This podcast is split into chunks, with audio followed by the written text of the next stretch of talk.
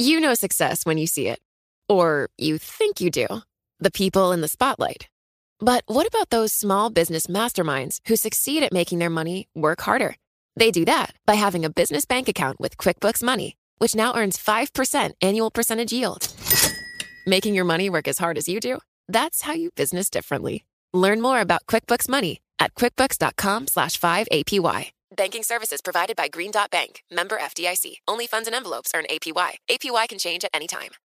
The countdown has begun. From May 14th to 16th, a thousand global leaders will gather in Doha for the Qatar Economic Forum powered by Bloomberg. Join heads of state, influential ministers, and leading CEOs to make new connections, gain unique insights, and uncover valuable opportunities in one of the world's most rapidly rising regions. Request your invite for this exclusive event at QatarEconomicForum.com.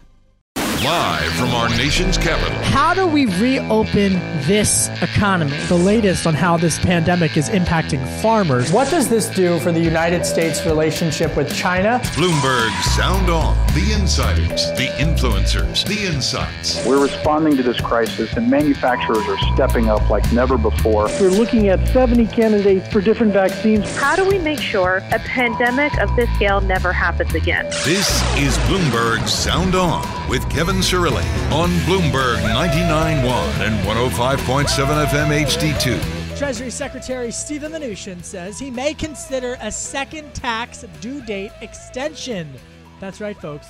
Just around the corner from another tax day, and Twitter hides the Trump tweet for threatening potential protesters. We're also going to check in with former Florida Congressman Patrick Murphy. What's going on down there in Florida? And ladies and gentlemen, one of my true friends in this town, Greta Van Susteren. I have so much to talk with her about. Well, so much that I can sort of talk about on air. You know, off air, on air. You got to be careful on Bloomberg Radio. Sound on.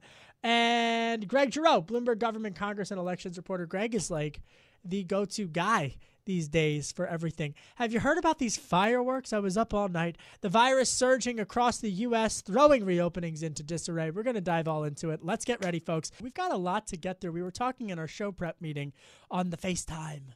We, we use the FaceTime with our producers. And we were all saying there was a lot of little stories going on, but no massive, massive, big time story. But we're going to begin tonight with Justin Sink, and we're going to go through his reporter notebook because the president was down at the border wall today. Uh, Justin is Bloomberg White House reporter. Justin, what was the president up to today?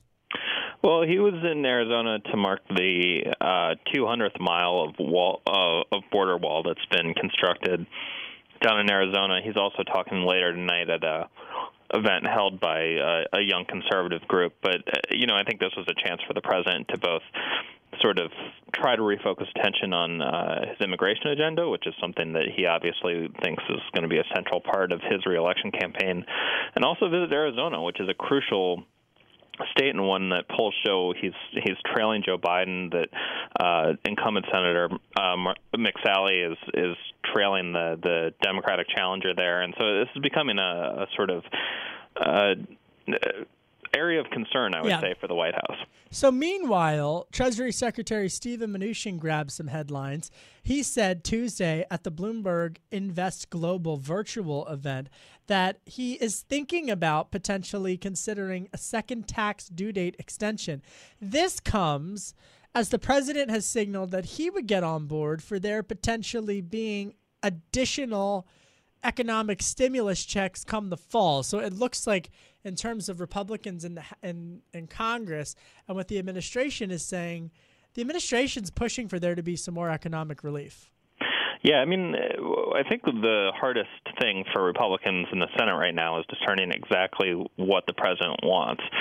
So we've heard him talk about um, infrastructure and, and propose, you know, as high as a two trillion dollar infrastructure pra- package. We've heard him talk about another round of economic relief checks. We've heard a payroll tax cut. We've heard um, back to work tax credit or uh, you know, some Republicans are floating this idea for a, a vacation tax credit, and so I think, you know, there is an agreement that there needs to be some sort of additional stimulus, but uh, it's still really uncertain both what what common ground there is between Democrats and Republicans, and what you know the the president is ultimately going to fight for and want in this package. The Treasury Secretary today said that that those negotiations are likely to start um, in earnest, you know, after the July 4th holiday, and and that a, a package could be done by the end of the month. It really is remarkable, especially now as economist Tom Orlik, who I think we're going to have on later in the week. He's a Bloomberg economist. He put out this this great report on the Bloomberg terminal earlier uh, this morning, and it shows how economists are now predicting for there to be a stepped, a stepped up recovery, not a Nike swoosh, not a V, not a U, but a stepped up recovery. And what that means, folks, is that the V, it will be a V by the third quarter, and then it will like plateau just a little bit, still gradually go up, but in, in a step in the fourth quarter. Now, when is the fourth quarter? Well, right around November 3rd, aka election day. So, the pace of the economic recovery, now that economists all around the world are predicting, really is the backdrop to a lot of the congressional news coming out of Washington, whether that's the infrastructure uh, plan that Justin Sink, Bloomberg White House reporter, and his team has been all over and out front of in the fall, more economic money injected into the economy, or a delay of taxes, as the Treasury Secretary floated today, or another round of helicopter cash. It's all about the timing of this because when I talk to my sources on the president's reelection campaign, and Justin, I'm curious if you hear this too, they still double down that in every crosstab, Trump still beats Biden on who folks trust more with the economy. Yeah, they see that as a, a real strength for the president and, part of his reelection message. But the problem, of course, is going to be that if you know these high unemployment numbers continue, if we see a second wave of coronavirus that, that kind of pushes the economy back into recession once again. If people are getting to the point where they can't pay their bills because they haven't been at work for a long time, it's going to turn into a real liability for for the president. Um, Steve Mnuchin earlier today said he thinks that we'll be out of a recession by the end of the year. He doesn't see a second wave that closes down the economy, and and you know there's there's reason to believe that that could be true, but it's a, it's definitely a high risk um, situation for the president who really needs those economic numbers to improve if, if voters are going to reelect him in November. And you know, we had talked about this yesterday and all throughout the week about Dr. Anthony Fauci. Uh, who, of course, is the top infectious disease expert in the United States. He was on Capitol Hill today. He testified in the House. Uh, and he actually, for all of his comments on the NFL and weighing into everything, I thought this went really, really underplayed in terms of the national news of the day. Uh, and I wanted to make sure that we got it in with Justin, which was he is predict he's cautiously optimistic. His words, cautiously optimistic that a COVID nineteen vaccine will be available, not just cleared, available by the end of this year, by the end of 2020. So if you couple the eh, the stepped up recovery, which is what economists are predicting, with the news of a vaccine being ready by the end of the year and all of that news flow, I mean, this race is far from over, Justin. Yeah, uh, you know, I think obviously those are our best case scenarios, separate from. And Fauci's from, not necessarily the most optimistic. Let's be honest. Go ahead. Yeah, yeah. I was just going to say outside of, of politics, but I, I think that you're right, and it speaks a little bit to what the White House has done. I think sensing the fact that a lot of Americans are, are not ready to go back until there's a vaccine, until there's more certainty, they've dumped billions and billions of dollars into these development programs. So right now the government is, you know, uh, guaranteeing orders of vaccines that they think might not even work, but in the hopes that, that when something does yeah. click into place, they'll be able to push it out uh, as quickly as possible. Justin, I got to get your, your, your take on this, and I'll, I'll tell you why in a second. What was your best summer job? Best summer job. Uh, that's a good question. I worked uh, at a deli one summer, and I think oh. it was great for my friends who abused my access to to deli food. But for me, I had to get up very early, so that was a little rough. Was it a deli or was it a hoagie shop? Because I know you're from Philly.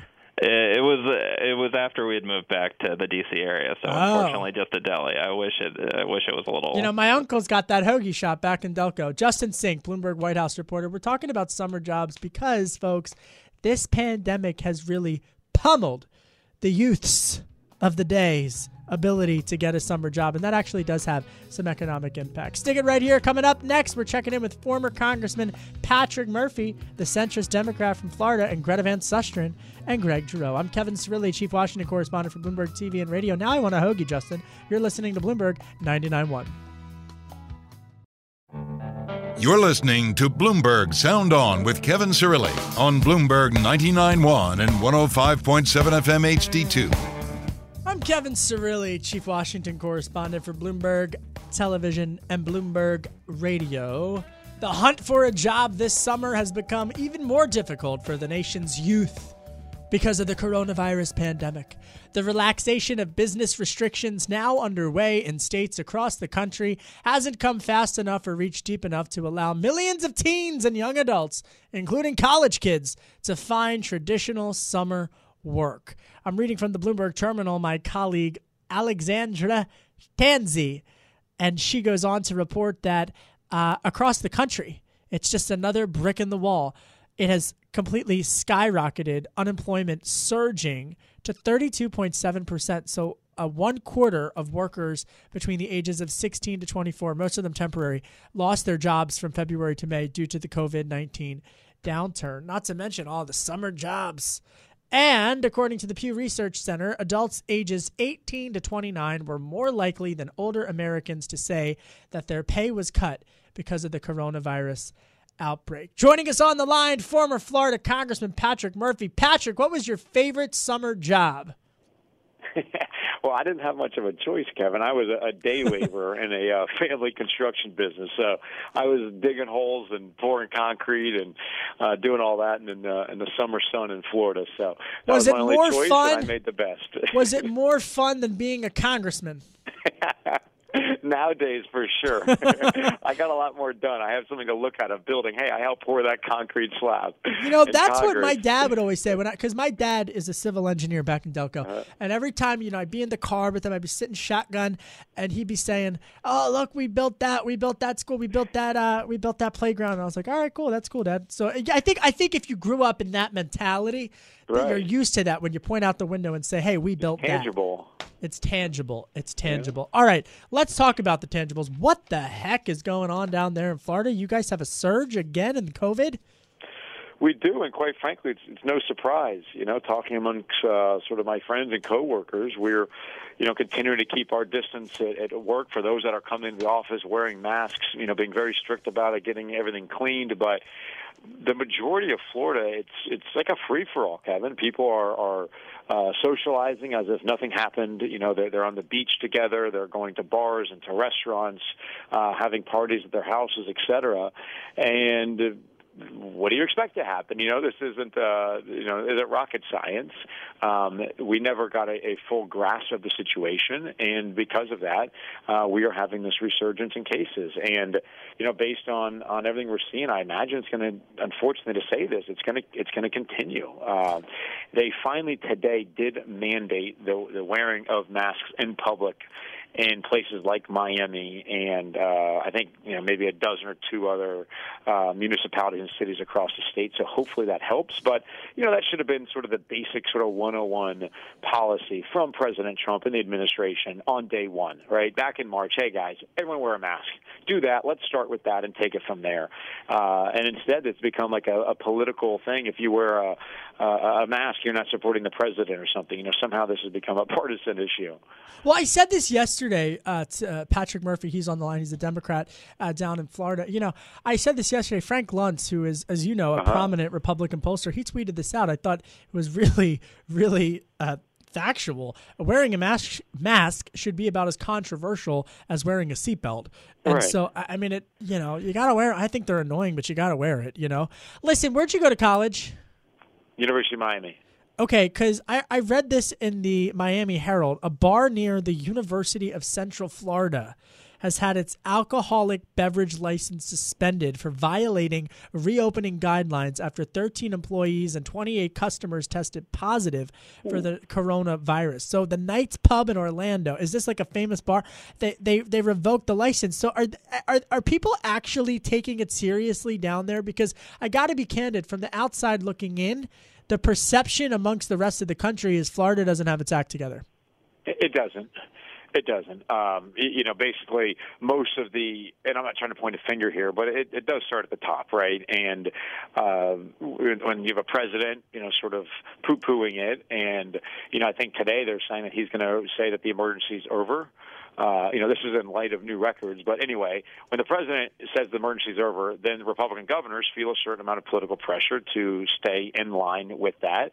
And they, you know, basically say, look, it's not up to us. We'll leave it up to the municipalities. And look, there's something to that. There's a huge difference between Miami and Pensacola and the urban and rural areas. But uh, there's been no clear, uh, you know, real pathway here. And uh, again, the pictures you see on the media of the beaches, of the restaurants, of the streets, uh, all the rest, uh, is really what's going on down here. So this resurgence is no surprise.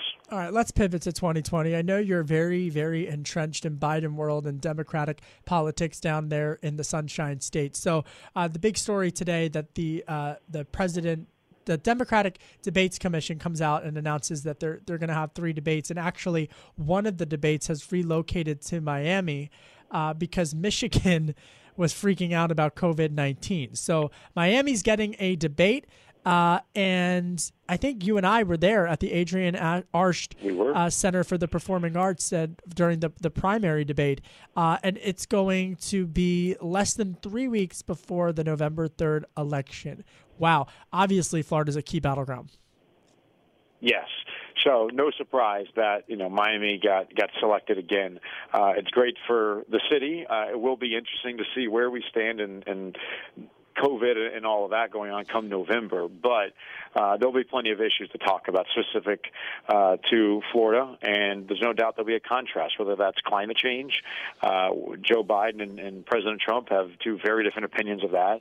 Uh, handlings of uh, Cuba, South America, Venezuela specifically, uh, broader foreign affairs, and where we're heading as a country. You know, people in Florida and South Florida in particular uh, are, are worried about their jobs, uh, where uh, we're going as a country, the income inequality, et cetera. So there'll be no shortage of topics here uh, in that debate. It will be an exciting one, and hopefully, Corona's over by then has has trade been playing uh, heavily in your line of work, uh, Patrick? Uh, you know, you've got President Trump tweeting out today a clarification of what Peter Navarro said on Fox the other night. Navarro's releasing a statement as well, saying, you know, that they're that they're being careful uh, on trade. That he was that that the U.S. China Phase One trade deal is still intact. Has that been a big issue for you?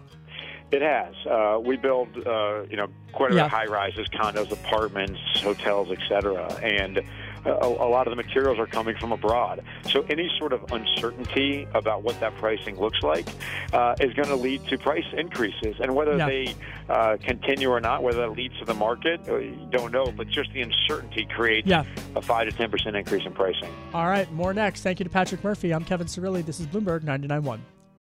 Collaborate for a greener future at the Bloomberg Green Festival, a groundbreaking celebration of the thinkers, doers, and innovators leading the way. From design and culture to technology, science, and entertainment. Hear from inspirational speakers and immerse yourself in climate solutions. July 10th through 13th in Seattle. Title sponsor Amazon. Official airline Alaska Airlines. Get 20% off using promo code Radio20 at BloombergLive.com slash Green Festival. This is Bloomberg Sound On with Kevin Cirilli on Bloomberg 99.1 and 105.7 FM HD2. You know, they said once in order to be successful on the radio airwaves, you've always got to be angry. I think we've got enough angry people these days in Washington, D.C., and around the country. But I'll tell you what's really ticking me off is that the summer jobs, summer jobs, kids can't get summer jobs. One quarter of workers ages 16 to 24 lost their jobs from February to May due to the COVID 19 downturn. Think about it, folks. When you were mowing lawns, you know, I was scooping ice cream at an ice cream store, I was washing dishes at a retirement home. You know, folks, I don't. It's it's just a missed opportunity. My name is Kevin Cirilli. I'm the chief Washington correspondent for Bloomberg Television and for Bloomberg Radio. I want to welcome my friend and our next guest, Greta Van Susteren. She's the chief national political analyst for Gray Media and host of Full Court Press with Greta Van Susteren. Greta, what was your favorite summer job? My- My I know my favorite. I tell you, my first one was in Appleton, Wisconsin. I worked in the back office of a dairy, and I spent eight hours a day counting pennies and putting them in little paper envelopes, dimes in little paper envelopes, quarters and nickels, and then they'd be taken to the bank. This is before they had those machines that automatically did it. But I would count. I'd count coins all day. It was so boring. I think I got paid uh, a dollar ten or so an hour. Wow. Um, but uh, boy, I tell you, it was a long day counting coins. Long See, I know day. this is off brand. I shouldn't like sugar as much as I do, but uh, listen, I was working at, at an ice cream shop and I had the best time. All I did was eat the ice cream. I made the ice cream. I made ice cream cakes. I made the ice cream cones, the brownies. You know, I got on a sugar high literally all summer long. And then I worked at a, a retirement center in Delco and Got to tell you, I learned everything I need to know about how to talk to people by working at a retirement home. Greta, You, you know, you know what I what I regret this year is that um, I've had calls, and one of the things I've I, look, I got a lot of a lot of advantage to my life because I got good internships, um, Yeah. and they really and the people took care of me. They were mentors and helped me along in my career. So I've always been very, very conscientious about uh, hiring interns and about helping them and staying in touch with them for years to come, and including the assistants. Well, I, I, I can't have any interns this summer. This is, and I actually, you know, I always say to people is that I can't afford a National Football League, but even if I could, there are only so many you can buy. So I always, I always consider like these interns serve as my sort of like my racehorses, and I'm Yeah. excited when they do well in life. But now this year, I can't, I I can't. There's nothing I can do. You know, that's such a good point. And in fact, last week I interviewed Senator Chris Coons, who's a Democrat from Delaware, and he's got this bipartisan legislation that he's introduced with Republicans and Democrats about expanding access to AmeriCorps, particularly for recent grads, so they can go into this program in the country, give back to their country in a service program, and you know be able to get a master's in education for free. You know it's just another pipeline i think that people are really going to be relying on especially for families that are really feeling the economic pinch you know those service components are so important And, and the thing is, look, I, look, I, I was very lucky. I had a lot of formal education. I had uh, a college degree and two law degrees and everything. But I'll tell you, there's no education like an internship or um, or those projects, or you know, or even things like Outward Bounds. When you actually get Yeah. to do projects, you know, I, I, you know, as much as I'd like to think I learned in the classroom, I learned so much more by internships. I could not agree with you more. And for me, I learned a lot washing dishes in Delco um, and having those summer jobs. All right, enough about us. I want to talk to you about something that I don't think has gotten enough play, and I've been waiting to talk about this with you on air. In the Wall Street Journal, Ryan Tracy, who's an excellent reporter, folks, Ryan Tracy in the Wall Street Journal headlined In Turnabout, the Small Business Administration says it will disclose the names of big PPP borrow- borrowers. Bowing to bipartisan pressure in Congress, the Trump administration says it will now release the names of borrowers who received Paycheck Protection Program loans of $150,000 or more, which accounts for 75% of the funds lent through the program. Thankfully, because there's got to be transparency for who's getting this this uh, cash, right, Greta? Well, look, it's it's it's our money. It's taxpayers' money, and I'm grateful that we can uh, lend it or give it away and help other people. But I don't like the idea that it would be a secret. I don't think there's anything disgraceful about taking money in, in a time of a virus because you need it. You need help. So I am in favor of transparency, and I don't I don't like the idea that it's a secret. And I don't think anyone should be ashamed for taking the money. But I don't think the American taxpayers, when they're so generous in trying to help people, I don't think that it should be kept from them either. And this was this was this happened in 2008, mind you, with TARP, and there was a, a whole database and whatnot. And and even for for agencies like the Export Import Bank, there are ways that you can go on and search by congressional district to see where the money is going. And Treasury Secretary Steven Mnuchin, he is now saying uh, that for this 670 billion dollar program, they're going to disclose the loan amounts and they're going to uh, um, they're also going to be disclosing uh, some of the zip codes where the cash is going, the industry, the business type, and some other demographics. So they're really trying to see precisely to be a little bit more transparent on this because a lot of folks. Yeah, but it's not. But you know, Kevin, it's not about being a little bit more transparent. You know, we should have absolute transparency. I agree. No, a thousand percent. And when you look beyond this, there's a lot of talk, Greta, about whether or not there's going to be another round of economic stimulus. There's a lot of talk about whether or not there's going to be a delay in terms of tax filings. Uh, Secretary Mnuchin told my colleagues at the Bloomberg Virtual Summit earlier today that they're looking into that. Do you think that there's going to be another bipartisan stimulus before the election? Um, I th- well, I think so because I think the American people may need it, and no one wants to be on the wrong side of that by saying we're not going to do that. So I, I suspect that there will be. I hope it's wise. I hope it's smart. Um, you know, there's some of the things that they did on the first one. Um, I don't know if you paid much attention to, but how they divvied up money to go to airports and the formula that they used uh, was a really an, a very Im, imperfect formula, so that some small airports got enough money to support them for something like 47 years, and some airports got just barely enough to get through the year. And I'm not I'm not exaggerating a whole lot. A little bit I'm exaggerating, but not a whole lot. And I think that um, I think if, if the American people need money to help, you know, get up and running, um, you know, we're a very generous nation, and I say let's do that. I also think that people, if you know, if you if you thought about buying something, you can still afford to do it. This is not the time to hold back. And whether it's a house, because real estate agents need jobs, need money. Um, this would be, you know, it's almost patriotic if if you can buy things and spend if you can. Um, and in terms of another stimulus, if we need one, I hope that Capitol Hill will, you know, stop drawing the line in the sand and, and making it a political issue, but trying to think truly what, what will get our country up and running again because we're in a we have a crisis on our hands. You know, and, and even beyond that, you've also got now the looming threat of potential increase in trade escalations, not just on the U.S. China trade front where China has reduced its purchases and uh, at a Tyson's plant in uh, Arkansas, Arkansas's third congressional district, because of a reported outbreak of COVID 19 in Springdale, Arkansas. And not to forget, it's not just the U.S. and China, but this summer also the EU is going to be finalizing some of their uh, trade uh, spats with the United States. And, and both China and the EU are, are, are looking at the heartland. They're looking at a 2020 election race, and they're staring down leverage and what they see. Uh, tomorrow we're going to have uh, former South Bend Mayor Pete Buttigieg on the program, so we'll ask him about all of that trade. But from your perspective, when you when you hear about the the geopolitics of this, and you know geopolitics better than anyone in this town, it's not just a domestic issue. the The global economy now is like a chessboard heading into 2020. Yeah, if only we you know we weren't the effect of the world you know, but we are. You know, it's like once we made a decision to make this a global economy and have free trade, we really become beholden to each other, you know, and other nations. And whether that's good, bad, or indifferent, the problem is, is that's where we are right now. And it's very difficult to try to do things. And look, you know, one of the things that Trump went into office about, he claimed, you know, he he thought that it was very unfair that the uh, uh, well, how China was getting away with that. I think China, the WTO has um, de- is a developing country, so it gets preferences. Preferences, um, but you know, the, you know, the trade has not been fair when certain certain nations will devalue their currency to make given a competitive edge.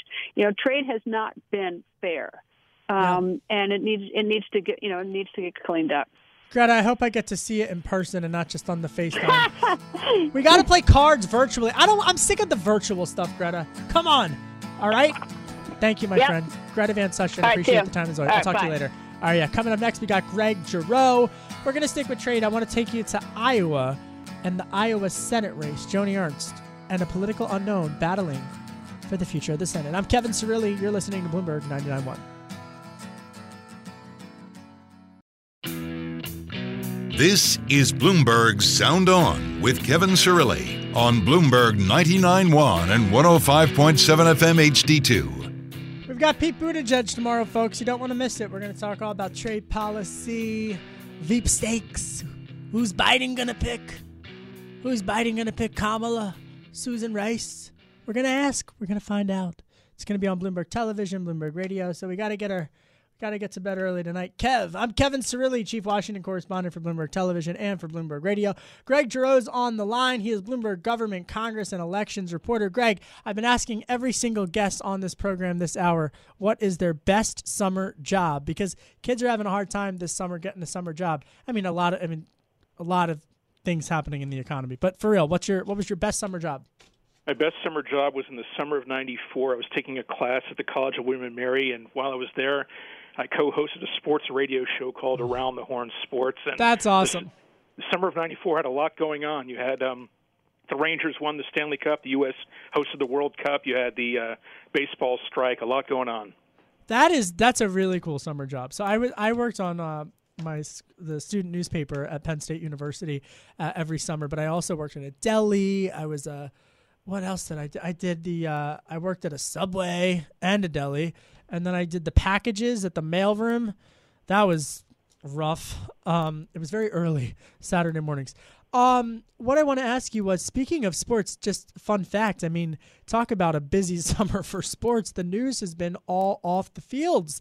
Just seeing how all of the various leagues have been handling this, and then you've got Fauci weighing in with regards to the NFL. You would have had a lot to talk about, my friend, if you were still back at that uh, at that summer job in '94. That's right. And then uh, Novak Djokovic, number one tennis player in the world, announced that he has been tested uh, positive for coronavirus. So the tennis world, a lot of big news in that sport as well, which is probably my top sport. wow. Yeah, remarkable. It, it really, really is. I want to go to I- Iowa, the Hawkeye state, because there was a Des Moines Register poll that came out um, I believe, like two days ago, that has a political unknown, a progressive unknown, leading the incumbent, Senator Joni Ernst, a Republican from Iowa. Her name is Theresa Greenfield. She presents herself as a quote unquote farmer kid, and she's running against Joni Ernst. For Joni Ernst to to lose, to be trailing in this state is remarkable. Is this a potential? Does this spell potential trouble for Republicans to to uh, have the majority in the Senate come 2020? Yeah, this is going to be one of the tougher seats for the Republicans to hold. Iowa is kind of a very politically interesting state. It did swing heavily to Trump in the 2016 election, but did vote pretty strongly for Barack Obama in 2012 and 2008. And it typically will shift to the Democrats if the Republicans are governing during a time when say the economy is going bad or the farm economy is going bad. Um, here's a here's a fact for you: 1988, Dukakis, Michael Dukakis, did better in Iowa than he did in Massachusetts, which would be unthinkable today. Uh, but that's just kind wow. of state Iowa is, and um, it's a state that um, I'm not sure that Trump can bank on the heavy majority he did in 2016. And we're seeing how states are voting pretty close to. You know, there's a lot more, uh, you know, kind of. Um, commonality in how states vote for president and for Senate. And so I think the Senate race will be close, as will the presidential race. You know, what do you think, though? Size up the prospects. Greg Giroux, Bloomberg Government Congress and Elections reporter. Size up the prospects of the Senate flipping, or what do you think? How, how's the House going to look? Well, I think the House, I think the Democrats have a better shot at that Senate than the Republicans do at the House. In the House, I don't see the Republicans right now uh, gaining the net gain of 17 seats they need to win the House. They very well may if they get a bump at the top of the ticket. Again, so many districts vote the same way for president as they do for Congress, and so long as Trump is trailing as he is to Joe Biden, he's not going to give Republicans that lift to win back the House. But in the Senate, um, you see a lot of states in play right now. Um, Arizona, Colorado, these are Republican held states that may flip to the Democrats. You've got North Carolina, Maine. And now you mentioned Iowa and then Montana, where you have the popular governor of Montana deciding at the last minute in the March filing deadline to decide to challenge the Republican senator there, a race that probably would have been an easy hold for the Republicans, but the Democrats have put that in play too. So a lot of targets for the Democrats in the Senate. It really is remarkable. Um, and meanwhile, tonight you've got primaries in New York, Kentucky, Virginia, and North Carolina. Uh, you know the the the the Senate primary in Kentucky. Give us the lay of the land there.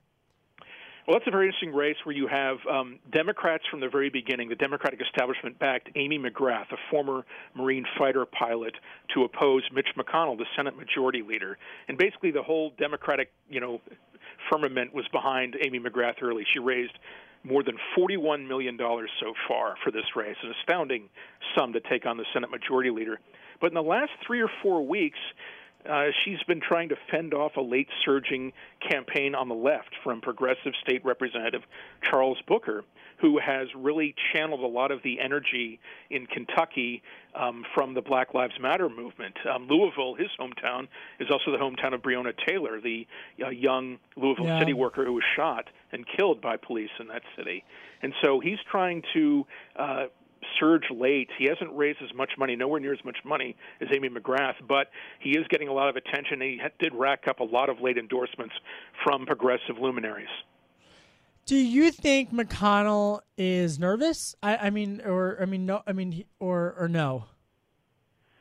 Well, I, I think it's a race he never takes for granted. McConnell has never been overwhelmingly popular in that in his home state of Kentucky. He's won a lot of his re-elections with you know around between 53 and 56 percent of the vote. So, and this is a state where the president won by 30 percentage points in 2016.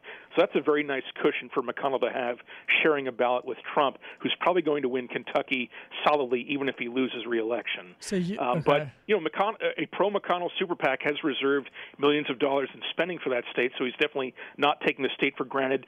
But it's pretty far down the list of states that Democrats are trying to flip. What are some of the other states that are trying to flip, and what are some of the other key races on the down ballot side of things uh, as we head into November? Uh, well, the Senate races they're trying to flip include Martha McSally's seat in Arizona, uh, Cory Gardner's Where the president was today. I'm sorry. Where the president was today. That's right. Yeah, that's right. Arizona. That's going to be a key race, not only for the Senate but also for the presidential race as well. It's a state that Trump won by just three and a half points in 2016. Uh, you've got the Maine seat of Susan Collins. Uh, the Montana seat, as we mentioned, that's held by Steve Daines, opposed by Democratic Governor Steve Bullock. Uh, Iowa, we mentioned, is a key state as well. And North Carolina, a state held by Thom Tillis, Republican senator, opposed by Democrat Cal Cunningham. Those are among the seats to watch in the race for control of the Senate.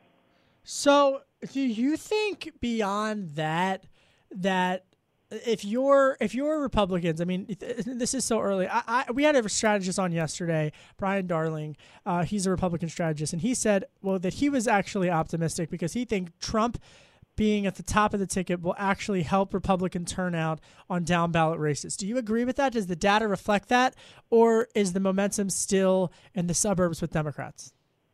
Uh, well, I mean, the Democrats. I'm not sure if they they are favored to win back the Senate right now, but I think their chances are better than they were a couple of months ago. And yes, Trump being on the top of the ballot is going to bring out a lot of people. The question is, he's also going to bring out a lot of Democratic voters who are you know, very strongly strongly opposed. Excuse me. To his okay. uh, reelection, and so um, yeah, it really depends on how well Trump does. If he's winning Arizona by a few points, and that bodes well for Martha McSally. But if Arizona turns into a, a swing state, or if Trump is at uh, risk of losing Arizona by a couple of points, that only makes it just the more likely that McSally will lose her seat to Democrat Mark Kelly. Same goes in Colorado, a state that Trump lost in 2016. Cory Gardner is going to need to win uh, some you know, Republican votes, or Democratic votes, I should say, to win re-election there. Susan Collins in Maine, also from a state that Trump lost in 2016 and is unlikely to win in November.